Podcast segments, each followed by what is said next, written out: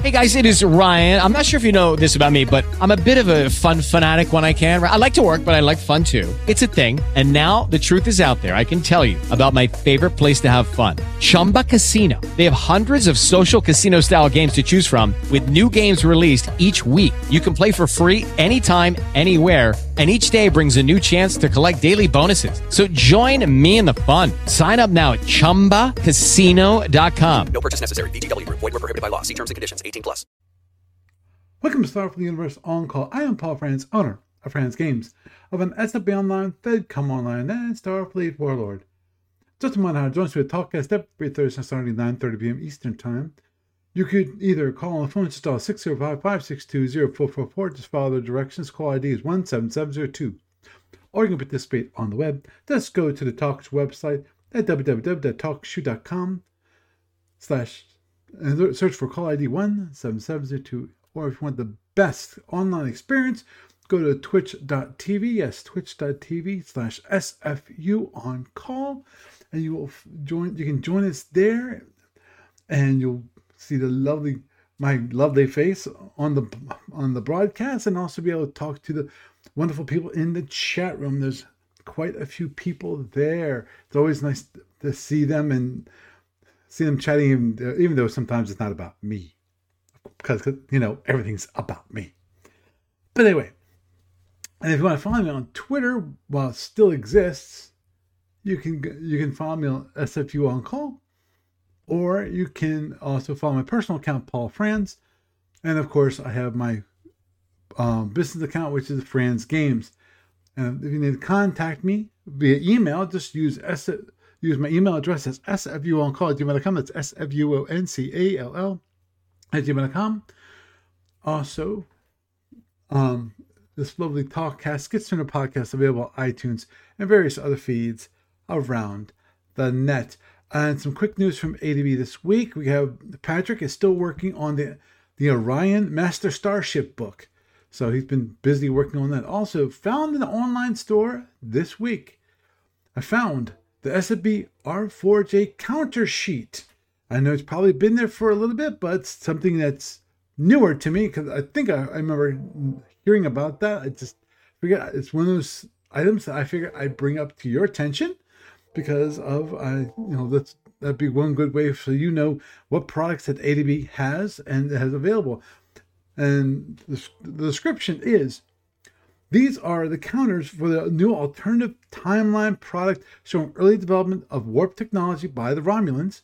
The backside is pink, so you can have early Romulan civil wars if you wanted to. So that'd be kind of cool, because I know ADB actually had some counters for a civil war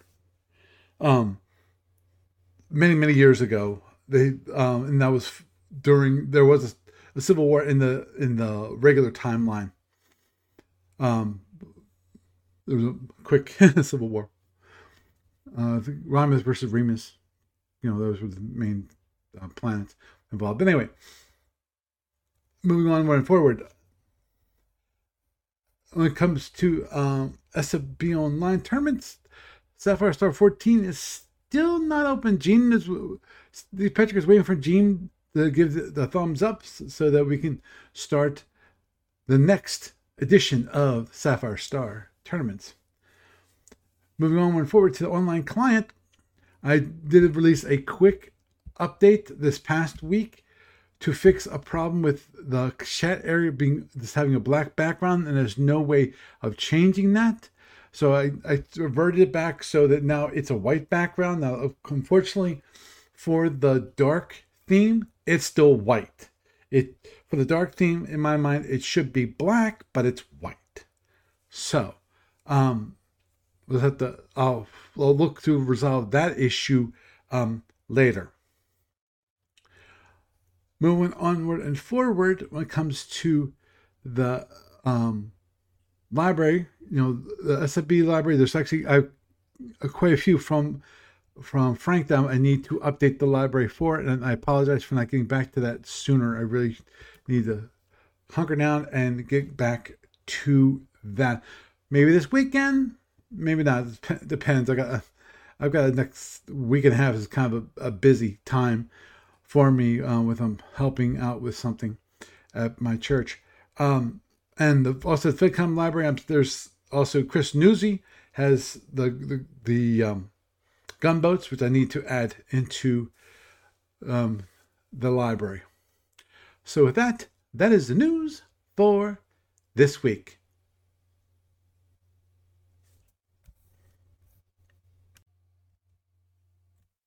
And it's me, someone old Paul Franz, welcoming you to Starfleet Universe on call. And tonight, well, we have Doug. How you doing, Doug? Hey, how you doing? Good, good. Hi, we're here. How are you guys doing? Okay, good. Oh, and also I muted Jeff. That was weird. Okay, well, Jeff's here too. Good evening, everybody. Good evening.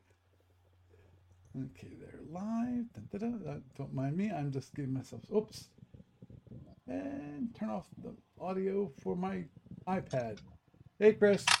Chris Nusi has joined us tonight, so that's good to see. But anyhow, we'll talk a little about audio quality. Hopefully this week, my audio quality will be a little better on the recording, at least when it comes to the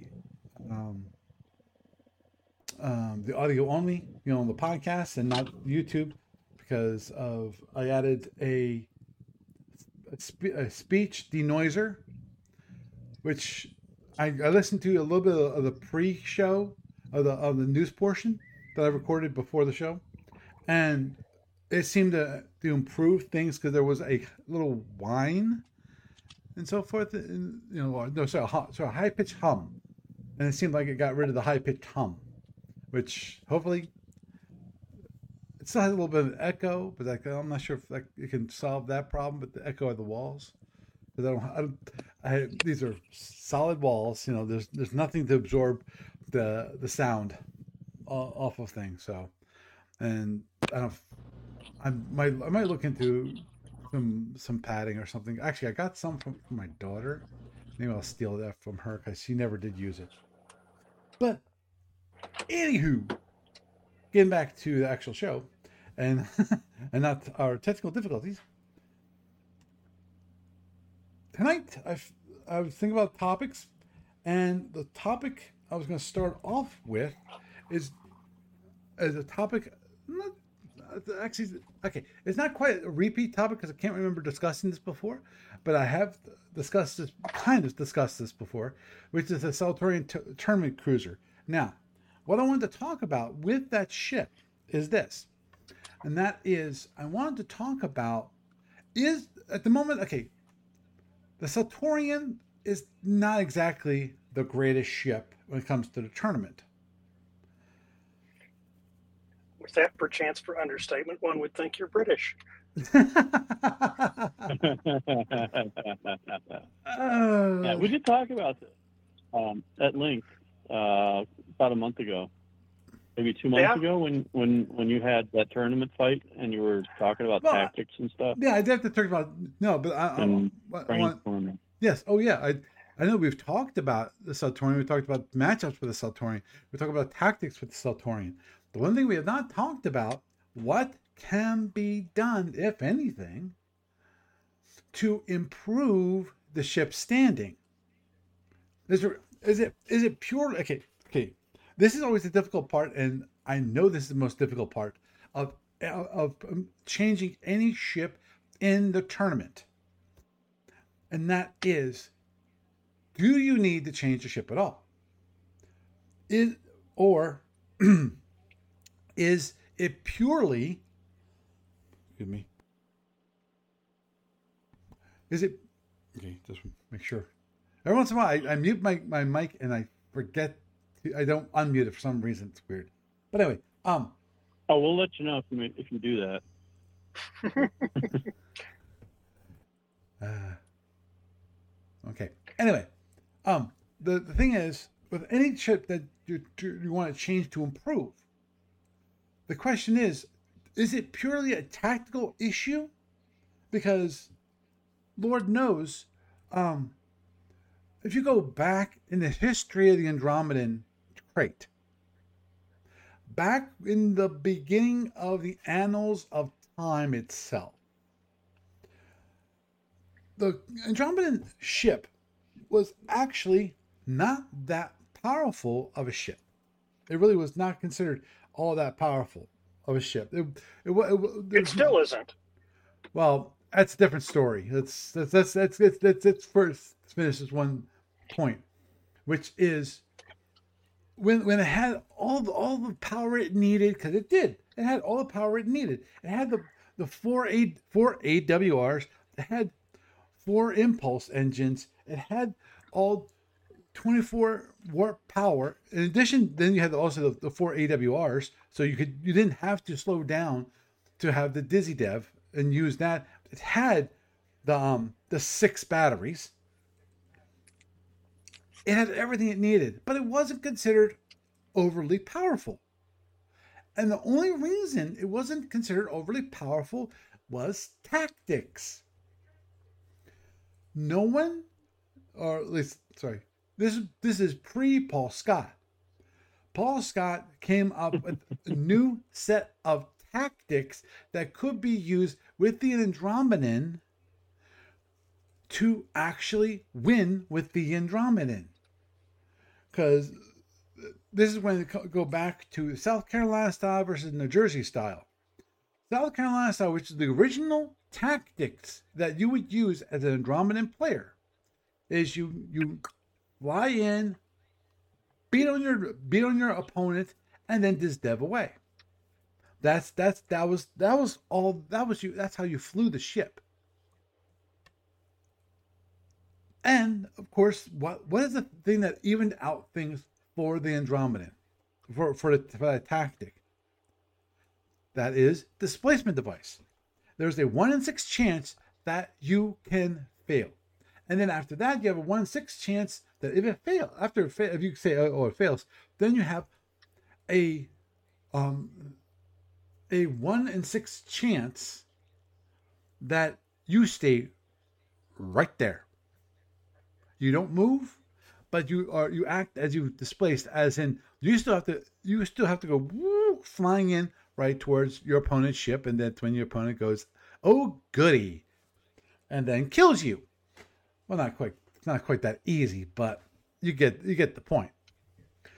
Versus the New Jersey style, which was less using the Dizzy Dev, less for escape and more for tactical positioning. So if it failed, okay, it failed. You know, you can still beat your opponent, because you're not relying on the displacement device to escape your opponent's wrath. You know, and of course, then we have when it comes also with the South Carolina style, there was also what was called the Burnside maneuver, which was failed displacement, fail to, you know, escape, and then the only other way to escape your opponent was that you'd head away. Well, and then break down. Bingo. And that's what the Burnside maneuver is. I remember hearing about that. Yeah. It's usually followed by quite a bit of blue language we would get flagged for if we repeat it here. Yeah. Yeah. So, you know, the thing was that it was tactics. And when the tactics improved, the ship's fortunes improved. Once everyone went, oh, whoa, back up. The Andromedan's too good. It wasn't too good 2 years ago, but then all of a sudden, Paul Scott comes in and comes up with a new way of flying the ship, and then becomes too powerful. Now, of course, I'm going to whine here. Okay, just let me whine. And I have some cheese to go along with that wine. The cheese is ready. The cheese is ready. And that is that. I remember I was there when Mr. Patrick drew together people, you know, the players, especially the really good players, and of course the Andromedan players, who knew how to really knew how to fly the ship. And they ask, okay, what can we do to tweak the Andromedan so it's not as powerful? And what did Paul Scott say? He said, decrease the number of batteries. He nailed it on the head. And if they would have left everything the same, power, everything else, the ship, the amount of internals for the ship, everything else, if everything else was left the same, and you just tweaked the batteries, he said 3. I still disagree with 3. 3 is too small. You need 4. Yeah. You need 4. At the minimum 4. The thing is that the Andromedan has always been a finesse vessel. You don't have the crunch power of any other galactic power in the tournament. And about the only thing you really have going for you is the fact that you have, if you've got cherry panels, you have the ability to eat twice the damage of any other vessel in a similar position. And the thing is that because you end up using 180-degree shield facings, you need to be able to manage that, and that's where the power of the Andromedan was. If you were back in the era of paper and pencil and 3-hour tournament turns, it got really hard when you were stuck with TRLs. But the thing was that even then, a lot of people thought it was too potent because you needed a lucky Fed to get internals on the first pass, and that was the metric most people were trying to apply. Right, and how hard is it to get internals on the first battle pass? And if you can't do it, then something's wrong. So what then brings to me is then you're compared against the Orion. Let's say that you hit the Orion's brick and you get no internals. So now the Orion's too powerful? Yeah. Really? No. Yeah. That would...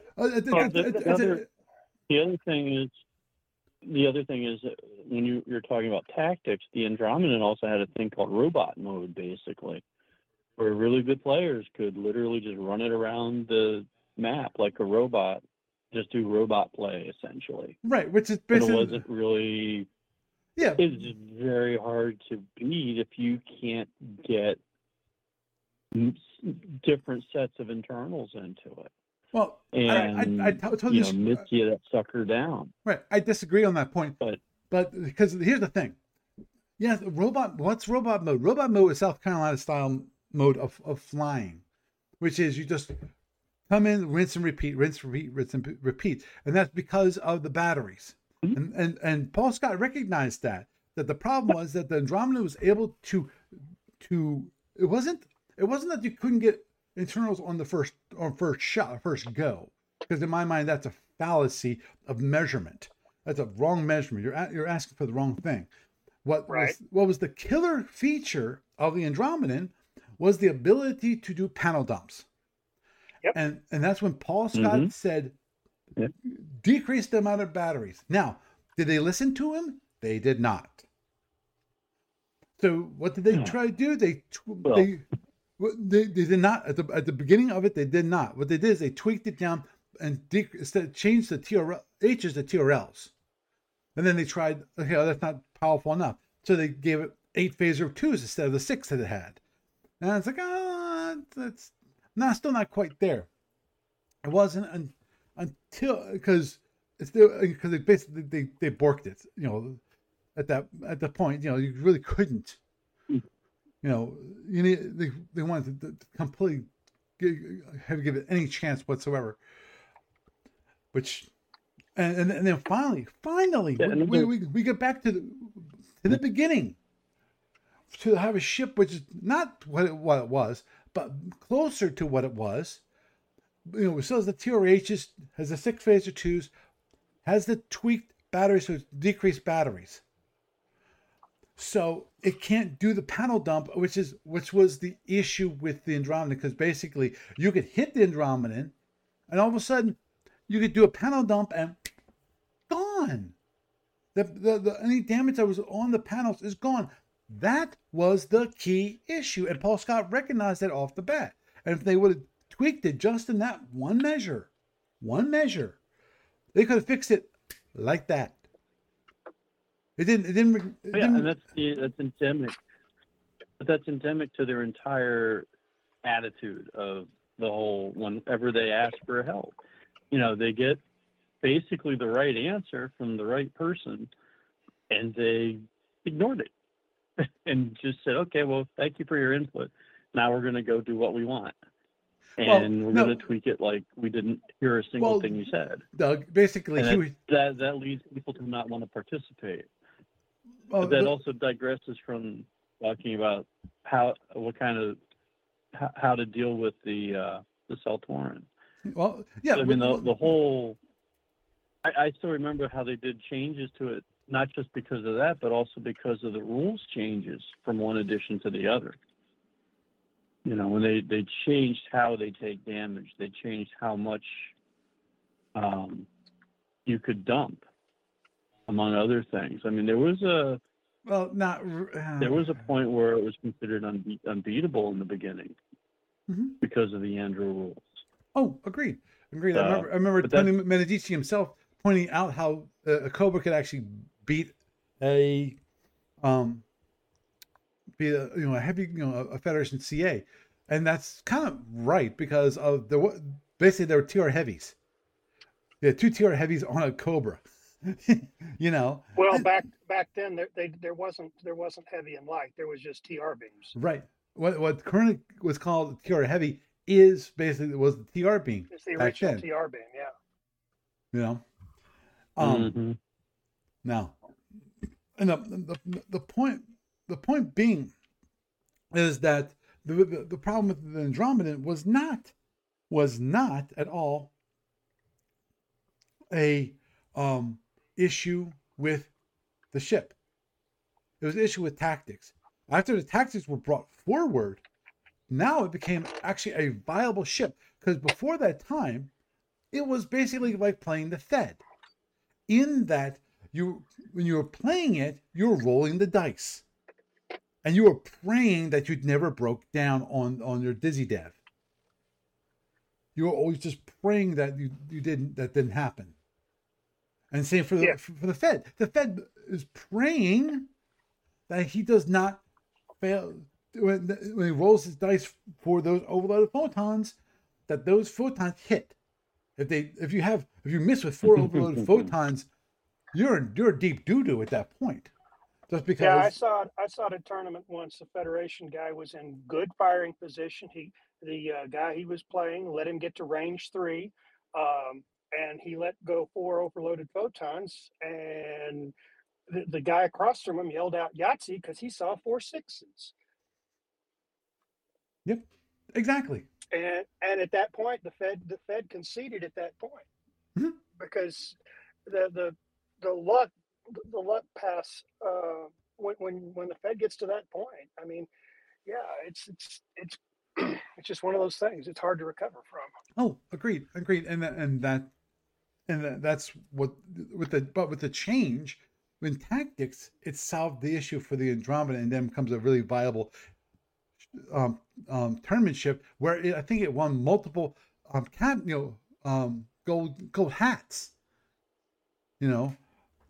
It became the popular ship for a while because it had the finesse power to really, really do. If you played it right, you had a hard time losing.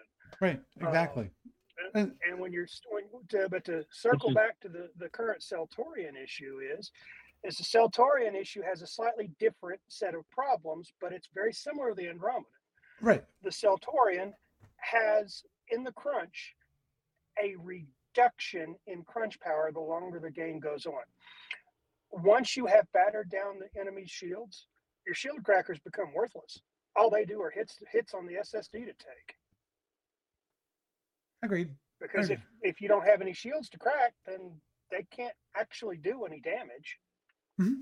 Yeah, the only thing it can do is it can basically cancel general reinforcement if you want to do a hit and run raid on a down shield. That's about the only benefit at all that the Seltorian has in that. Okay, so now we'll get to the Seltorian itself, and that is, is there tactics that can be worked on to alleviate the issue with the Seltorian. Because as has been pointed out before, and I'll just go through it for the audience, and that is what are the major issues that I think within Seltorian? Number one is that it has no seeking weapon. And you could say, well, the Fed doesn't have a seeking weapon. It doesn't have the same issue. Well, the reason the Fed has a drone. Well, now it does. But the idea... And shuttles. Yeah, with Seltorian... If you want. Seltorian shuttle, yeah. Too. But those are good for...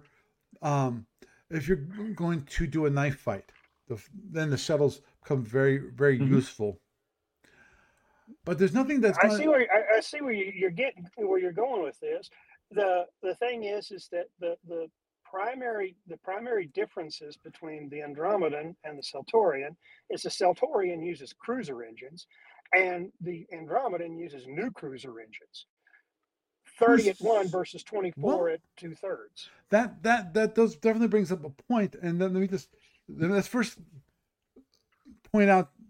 We'll get to that. We'll get that in a moment. We're not looking for solutions at the moment. And I don't think that is. Here's something. The cause. Yes. What is? Here's a question.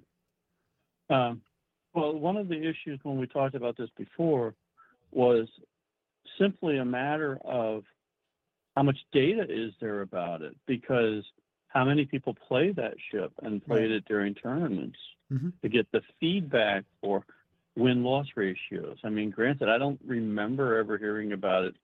And I could be wrong because I haven't been to Origins in ages. And basically, I kind of stopped going when they got rid of the gold hat there. I don't recall them winning the tournament. A gold hat tournament with it. Oh, agreed. But some tournaments have been won with it. Yes, people played it to really. Oh, well, because the thing is, the more people that play the thing, the more different tactics you'll see employed until somebody figures out how to make it work right. Agreed. And one of the things that I think I may have thrown out there was why not just change it from the cruiser version to the war cruiser version if they had one.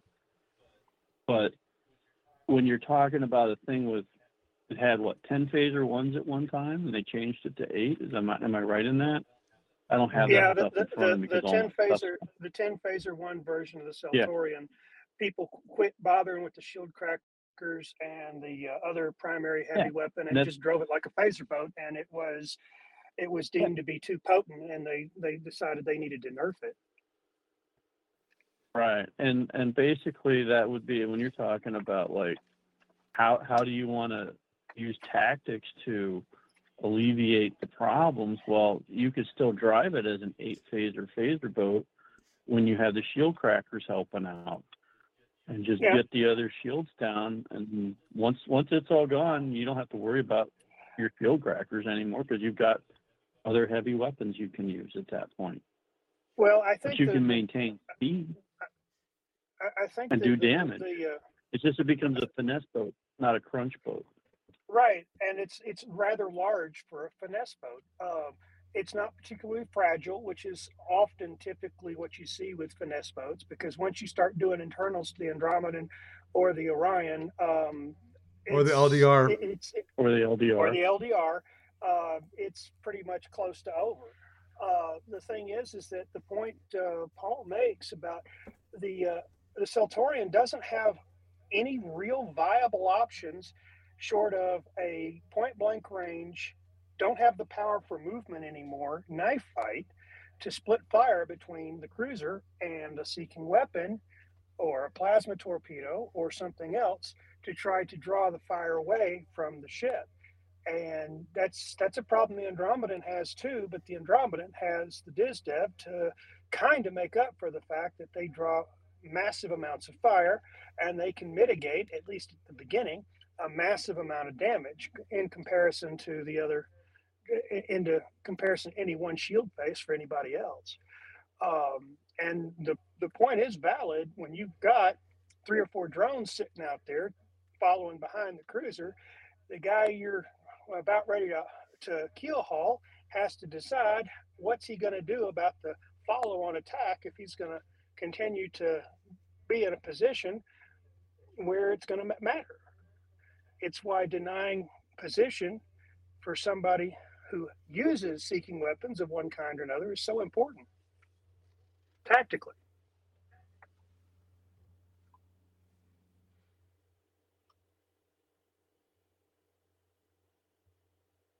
Okay. I think you just kind of answered a question there. I mean, because those are all tactical considerations. Yeah. Agreed. Okay.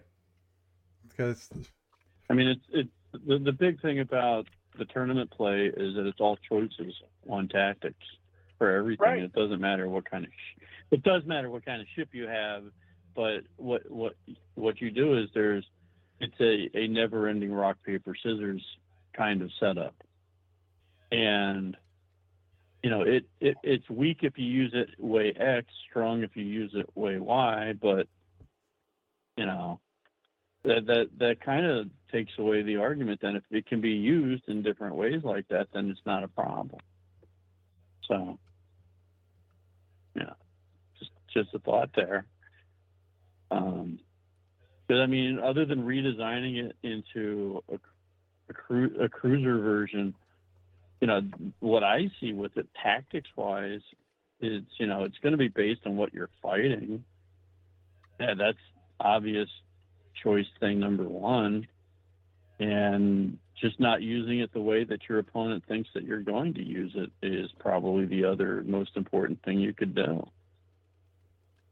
That being said, if you have problems with it, then take a step back and just totally rethink how you're going to go at the fight. Because there are ships that are just... Yeah, it's like the Wynn Orca thing. That ship is like literally right down the middle of everything you need in the tournament, whereas the Fed can be played as a finesse ship. It just takes forever to finish a match if you play it on the long range side. You know, you can grind people down using procs, photons, and high speed. You know, you're just not going to be running it as a phaser boat, or you can run it as a phaser boat holding partial overloads until the end is a coup de grace method. There's just so many different ways you can play most of the ships. If you want a little bit of heresy in it, I think that it's possible that because of the shield crackers, the issue with that not being effective once shields are no longer the issue, it is maybe something that you should just cut out of the tournament, because there's only so much balancing you can do once you get past the core original races, and it gets difficult once you start doing the other stuff. Are you talking about how the tournament King Eagle has Fs and pseudo spurts Fs? No, I'm just saying once you get past the original boats that you had in the tournament, you know, before like additional stuff like the Seltorians were added on. Right. Yeah, even LDR gets tricky. So yeah, LDR and that's basically LDR, I mean, has something, a lot of little nuance to it. Oh yes, it does. I love the LDR. I used to play that all the time. When I was in tournaments, did rather well with it. The thing is though, the more of a one-trick pony that something is, the less viable it is in a tournament. I mean, something that an Andromedan player absolutely never wanted to see was a mirror match. You know. Yeah. They didn't want to get in against 5 other players, and everybody's playing Orion or everybody's playing Andromedans, and then it's like, oh my god, they have to grind out like to the time limit. And who did an internal? That guy wins, you know. Yeah, pretty much. But with the Seltorian, you've got basically a couple of options that come to mind, and it's really going to be dependent upon what you're fighting, and it's not as versatile a ship as pretty much most of the rest of the tournament cruisers.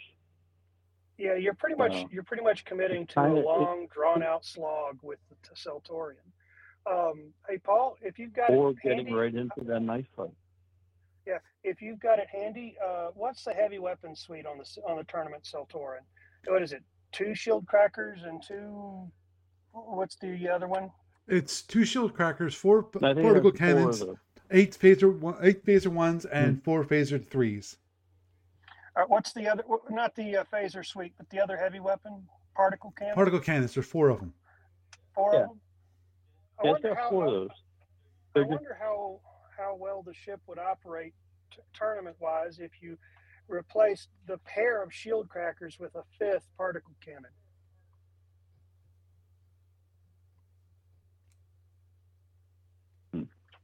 That would be interesting. Actually, 3 shield crackers.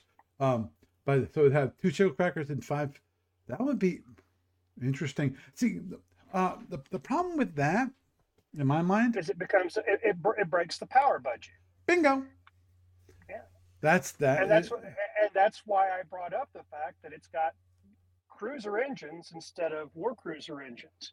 A war cruiser engine can go speed 30 and still have 4 points of warp power left over, whereas a standard cruiser, if it's going to go speed 30, it's burning all of its engines to do it, except for a couple of oddballs like the Gorn. Right. See, here's always the gotcha with war cruiser engines versus heavy cruiser. You know, basically 2/3 cost warp versus 1, and as it is, the Seltorian heavy cruiser has 32 power, 32 warp. So okay. So it's not like it is kind of. So it's got the Gorn cruiser engines. It's got warp. It's got a little bit. Yeah, it's got a little bit, and the thing is that if you're going to do speed 16 or speed 18 or so, or whatever your typical tactical combat speed is, it's going to give you more balance power than war cruiser engines would. The thing is that if it is light on power, then maybe drop 1 shield cracker in favor of a 5th particle cannon, and drop the other 2 shield crackers in favor of reactor boxes. Or you could kind of leave it the same, because once your shield crackers are no longer needed, you have that extra power for other systems. That's true.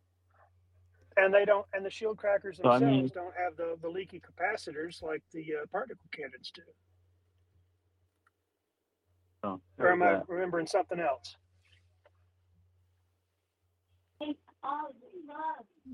Yeah. 1 second. I just had to step out of the room for 1 second. The understood. Family was in the background too. Mm-hmm. No, I actually didn't have anything to say there. I'm sorry. Go ahead. Yeah. Okay. Here's the thing. When it comes to power, when it comes to 2/3 versus 1 movement cost ships, is what's the trade-off? Do you actually get more power available to use for your weapons? That's the critical thing.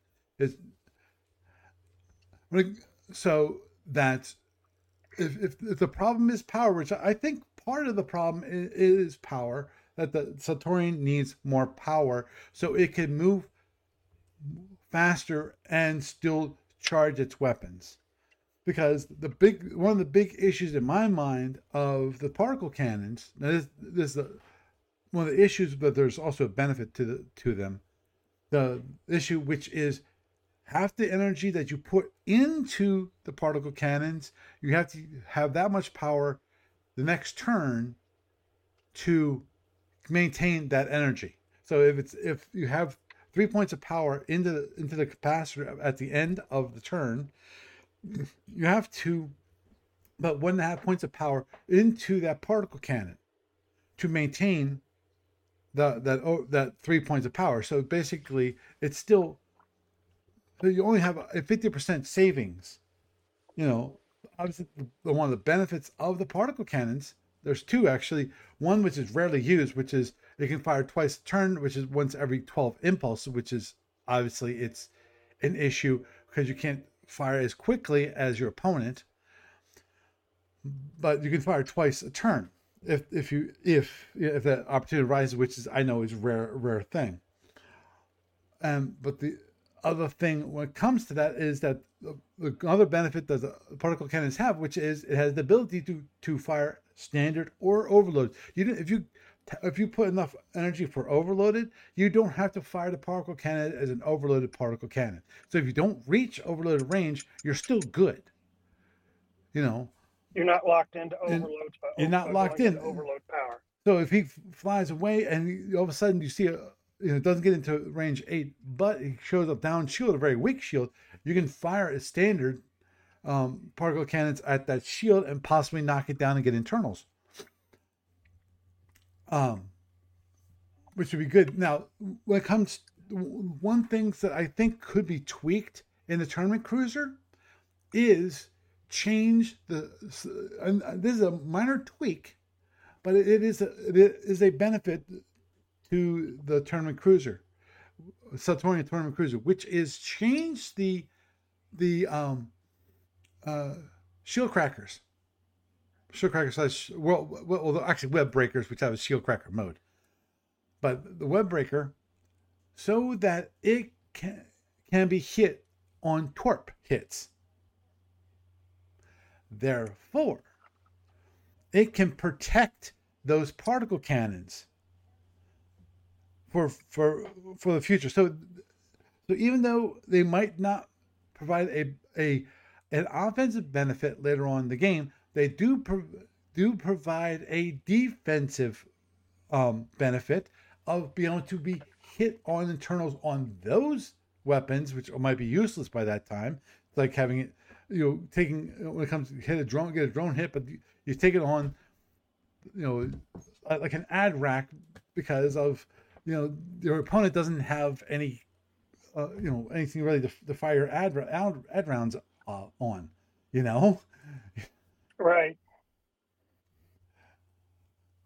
So, so it still provides a benefit defensively in that case. And so that brings up, of course, the question is, in my mind, is that one of the issues is power, which is how do you increase the power curve? Do you do a war cruiser, War Cruiser variant, which of course the problem with the War Cruiser variant in my mind is that it will have less particle cannons.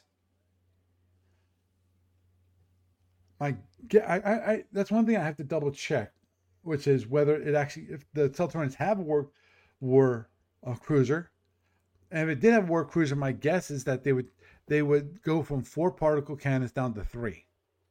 That would be my guess.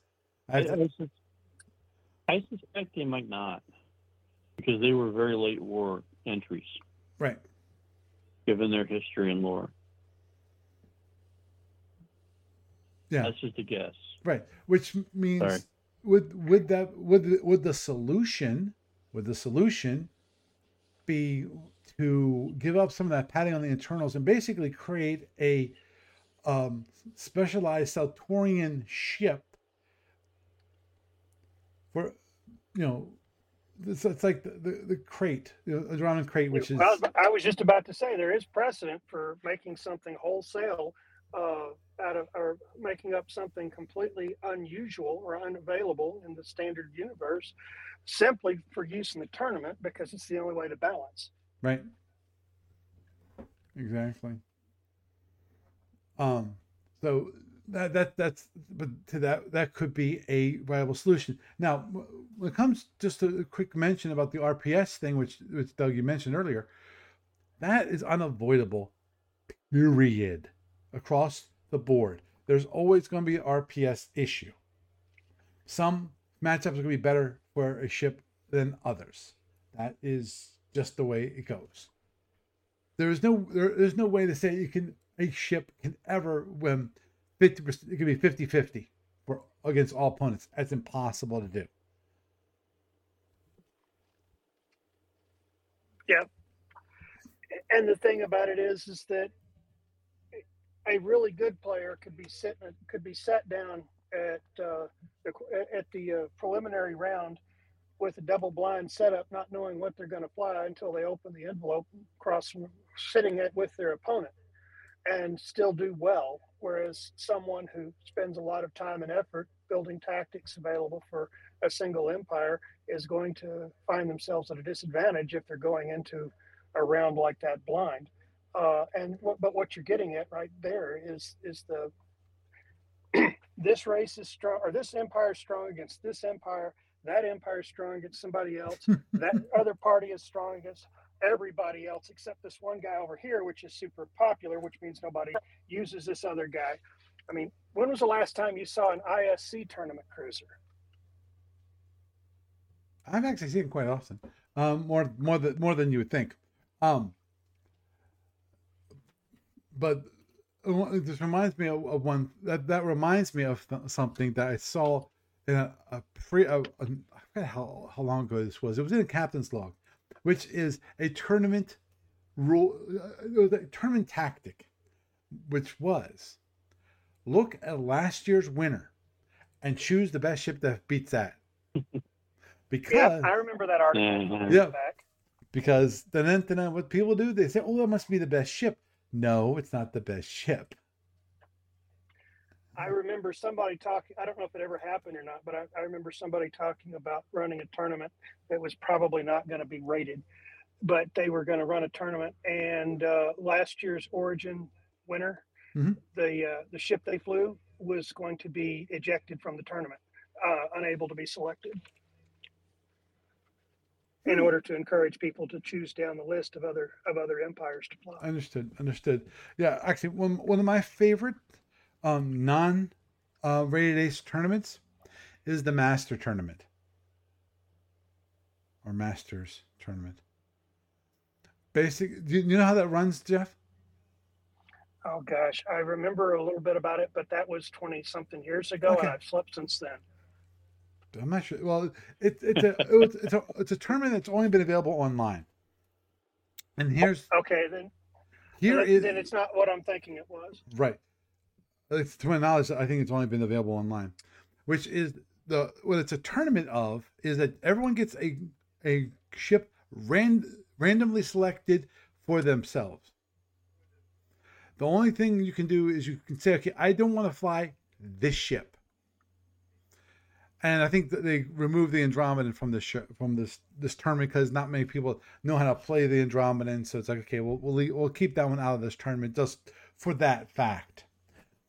And then you have your matchups get set.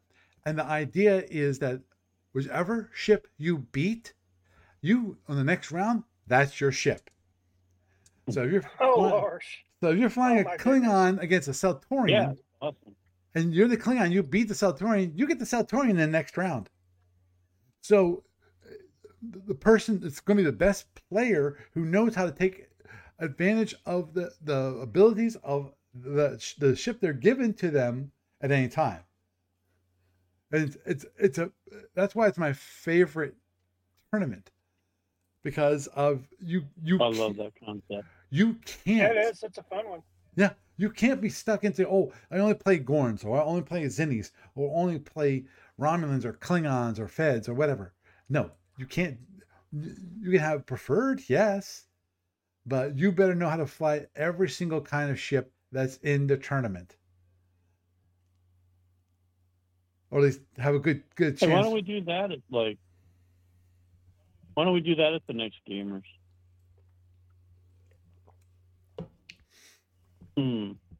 Oh, of course, I'd love to run that. The best way, if you're going to do that paper and pencil on tabletop, the best way to do that would be to set everybody up with.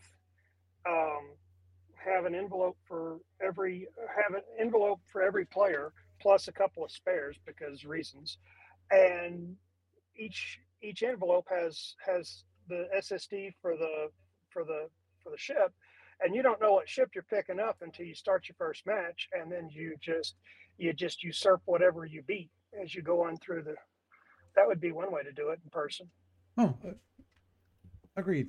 Agreed. And if I was going to do it in person, I'd probably want one of those the manila envelopes. The spread. And then have like multiple copies of the same ship. So you just, if you lose, you give your folder your envelope to the winner. It's like, here, winner, okay, yeah. So you have your ship already for the next round. I like that. And like, maybe a slightly earlier sign up time to the start time. Mm-hmm. So it's not a casual walk-in deal. Right. Oh, agreed. When you run a tournament, you need to have pre-registration on those kind of things to know how many people at least approximately will be showing up. And obviously the start time would have to be, we're starting at the doors open. We're starting the tournament right then. And just to throw this out here for the idea, if you know you're going to have 10 players, then I would prepare 14 envelopes. Simply because you never want to show up with 10 known coming players and 10 envelopes, because whoever shows up for registration last and gets whatever's left is gonna whine. You know it. Yep. Oh, agreed. And you never know. If you have 10, you might have a few more that come. Right. Not to mention the fact that you're when you get to those odd stopper numbers in the tournament tree, you're going to have to try to figure out so on and so forth, in which case if you've got somebody who's playing by fights, then you'd have to figure out a way to handle that, perhaps giving them their choice of ship, just to encourage them to sit down and play around without committing to the rest of the tournament. Understood. And because the big thing. But those are all small details that can be worked out. Right. Oh yeah.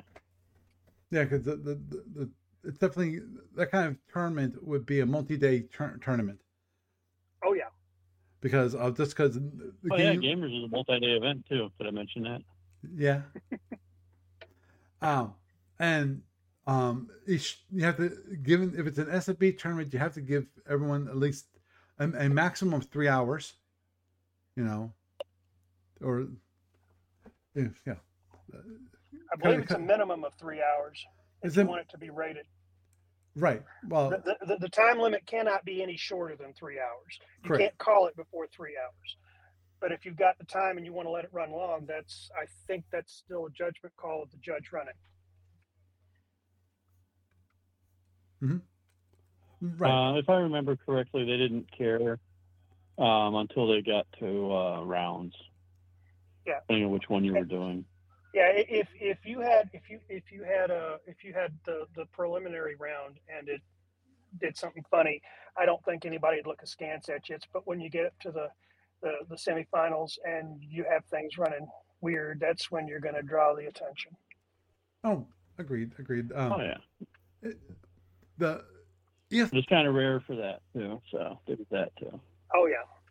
Generally speaking, the preliminary rounds, unless you have a case of hot dice, the preliminary rounds generally remove enough of the riffraff that the semifinals or the quarterfinals will be telling. Mm-hmm. Agreed. And the thing is, if you really, really want to have it so that if you have these people that really want to play a lot of SFB in one weekend. Obviously, the best way to do that, to encourage it, to have it so they say, you're getting knocked out the first round, but you're still in the tournament, which is a Swiss style tournament, where lose, but then a patrol tournament. Not quite. No, you. Then what happens is. Okay, the losers all play each other, and they can basically if the winners of the losers of the first round, then they go on to another round, and finally you match it back up at the very end where you have the winners of the winners of the first round, and then the winners of the losers of the first round, and they meet up. So it's not like you're one game and you're out. You know. Yeah. Which is like a lot of leagues play that way. Yeah, that'd be great. Well, here's a thought. Since if we're gonna consider doing this at Gamers, and I haven't made a decision yet about Gamers this summer. I've got a couple venues I'm still talking to. Actually, I have three that I have stuff out with. The thought that I have for this, because we're not Origins, we're not Gen Con. I'd be happy if we had a bracket of 8 people show up. I'd be stunned, happy, amazing. I won't do a jig, but if you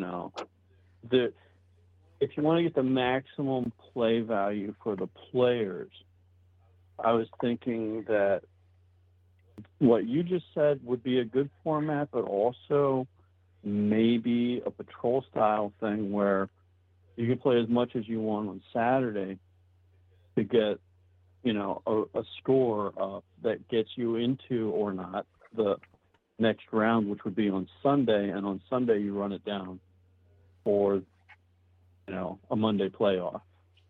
Well, that could work really well. Oh, that could work well if I actually come on Mondays.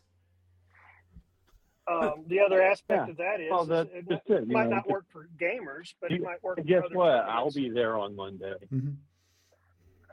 Yeah. Win by default. I love it. Whoever shows up, yeah. So I would be there on Monday regardless. But, yeah. I'm not sure if I would be playing. What I was thinking was that if you're going to set up something like that, then you might even offer bonus points on the patrol pool based on unpopular or uncommon empire rate. Ships being selected. Like if somebody actually wanted to try the Seltorian out, you'd give them an extra 10 or 15 points or whatever. So it's not hugely unbalancing, but it's a little better than, hey, wait a minute. Well, I'm going to get knocked out in the first one anyway. Might as well try something new. Okay. Another thought is maybe what we could do is say, run it as a Masters tournament, because I actually really like that idea. Mm-hmm. And you just say, okay, here's all the ships in it. Tell us one ship you want to exclude yourself from for the first round, and after that, you're on your own. And we can limit how many ships are in it. I mean, you could make it the core races, or you could make core races plus a couple extra, or you can make it all of them. That would be up to Paul, who's running the game, with whatever input he might get from the players for his final decision on what's going to be the format of the tournament. But this is just a thought.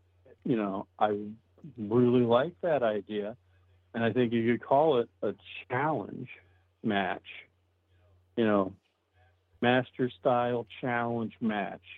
And that would be a unique little match that we could have at Gamers, where you come in and, if you were going to Origins, you would expect to play the Fed the whole way through. But you come into this match, it's like, okay, you can exclude, say you don't like Orion. You exclude Orion. I don't want to play Orion in the first round. But if you play against an Orion in the first round and you beat them, you've got that ship. But you also have the caveat that if you win with that ship, you're going to have something else. And the idea is just come in and play every ship to the best of your ability. Mm-hmm. Of course, that does bring up an interesting question. I think that would be an excellent thing. Yes, Jeff. There are a couple of empires that have an either-or option in the tournament. The KR versus the King Eagle. The Black Shark versus the Oxbox. The medium raider versus the tournament cruiser. They're the three that I come up with off the top of my head. Since you have such an embarrassment LDR. Of riches for the number of actual ships and a slightly smaller number of empires to choose from, maybe letting someone have their choice of that empire when it's the next round might be something to think about, because some people might choose between the Black Shark or the Oxbox differently based on other things, particularly the way they like to play. Just well, the thing is, they're not choosing their ship on the first round. Yeah. No, not the first round. But say the first round. I say the first round. You play me, and I'm flying the Black Shark, and you beat me, and you'd rather fly the Oxbox in the next round because it's still win. You beat the win, so you get your choice of the win options. Yeah, but even with differences in ships, there's still two very different ships. I mean, because if Paul says we're having all the tournament ships in it, okay, then that means that you have a chance of drawing the Oxbox or the Orion or the Black Shark. You know. Right, I understand. It's just something I was throwing out there for consideration. Not to mention the fact that there's the other aspect of this, and this is the 375-pound Klingon in the room. Are you going to lock the options mounts? Yeah, I would say no. If I'm stuck flying what I need, I'd say let them choose their own options. No. Let them choose their own new set of options because they didn't start with the boat, but they're stuck with the boat. You know, you play an Orion, and you've got photons in your option mount. Somebody beats you, but they don't want to play it with that exact setup, but they're going to play that boat. I think it's reasonable to let them switch. Well, no. The thing is that you also have to consider somebody joining the tournament. Yeah, I understand that as a troll. It's an interesting thought, but here's the reason why I say no, is because we've had multiple master tournaments, and in those tournaments, those option mounts are locked in, and they're not chosen by the player. We say Orion's either these are two packages. When it comes to win Oxbox, this is the option mounts. This for the GBS. This is what it has. You know, the idea is that it's a ship what you get.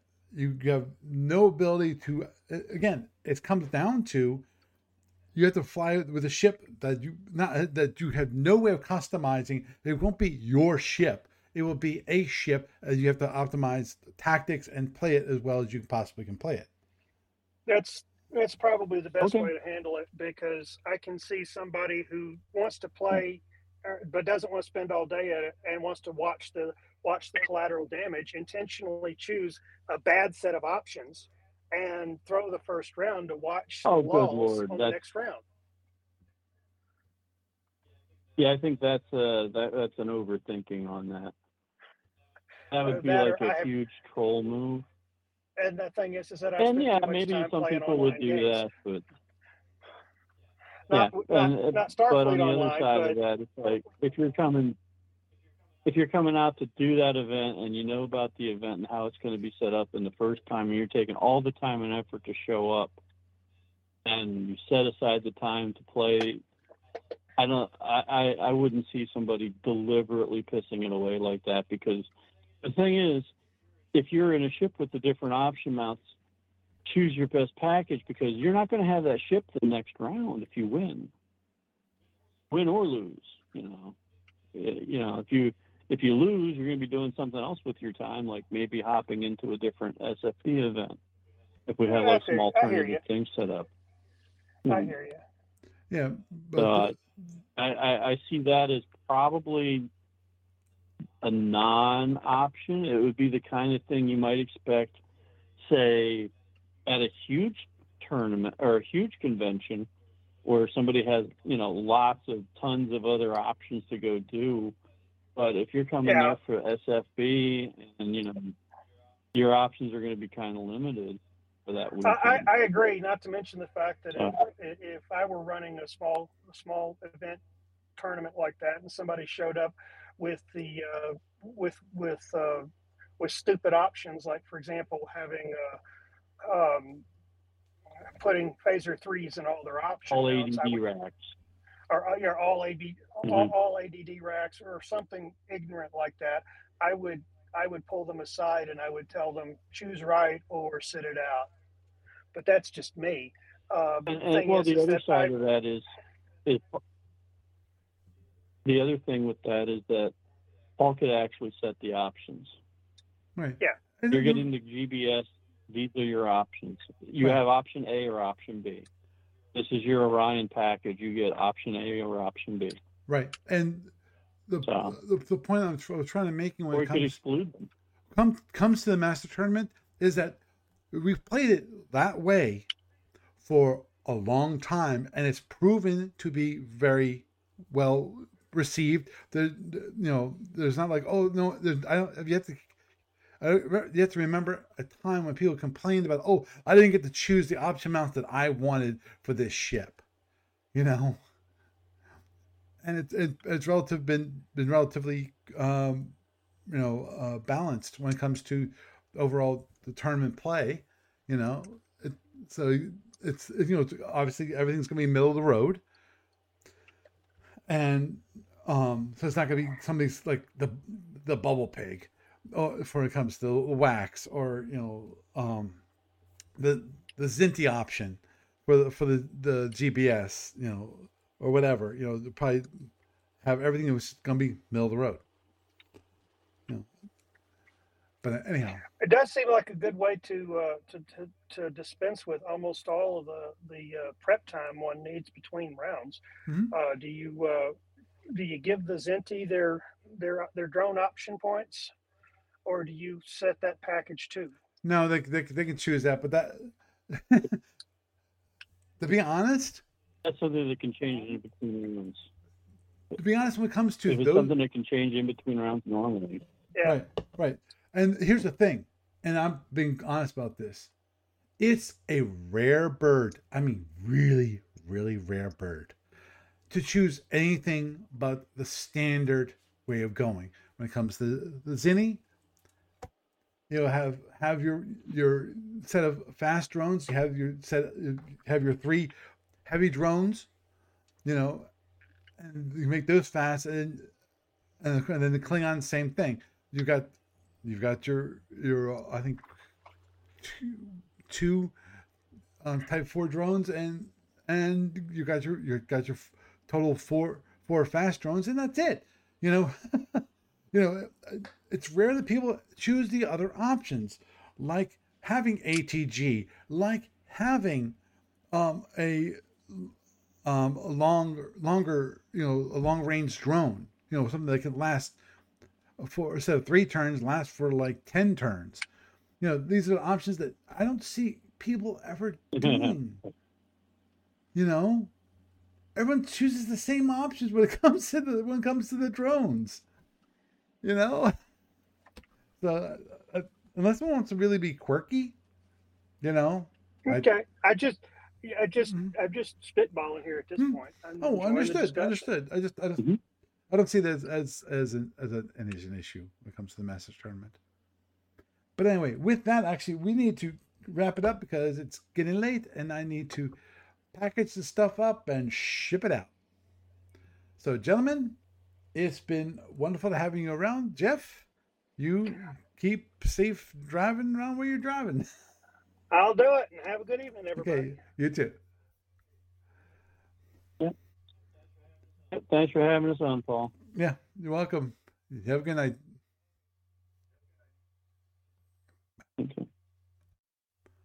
So, had some ideas about the Seltorian, maybe some added power. Maybe I could create a whole customized, just tournament-based ship, which would be interesting to do. And we'll question, would that solve the issue? I know we're always going to have the RPS, which is unresolvable, no matter what ship.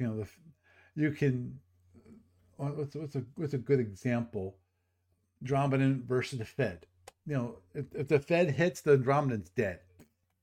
Game over, But the Andromedan versus like let's say it was one that had a Seltorian. The Andromedan currently can do probably pretty well against the Seltorian with the current configuration. You know, so it's got the speed.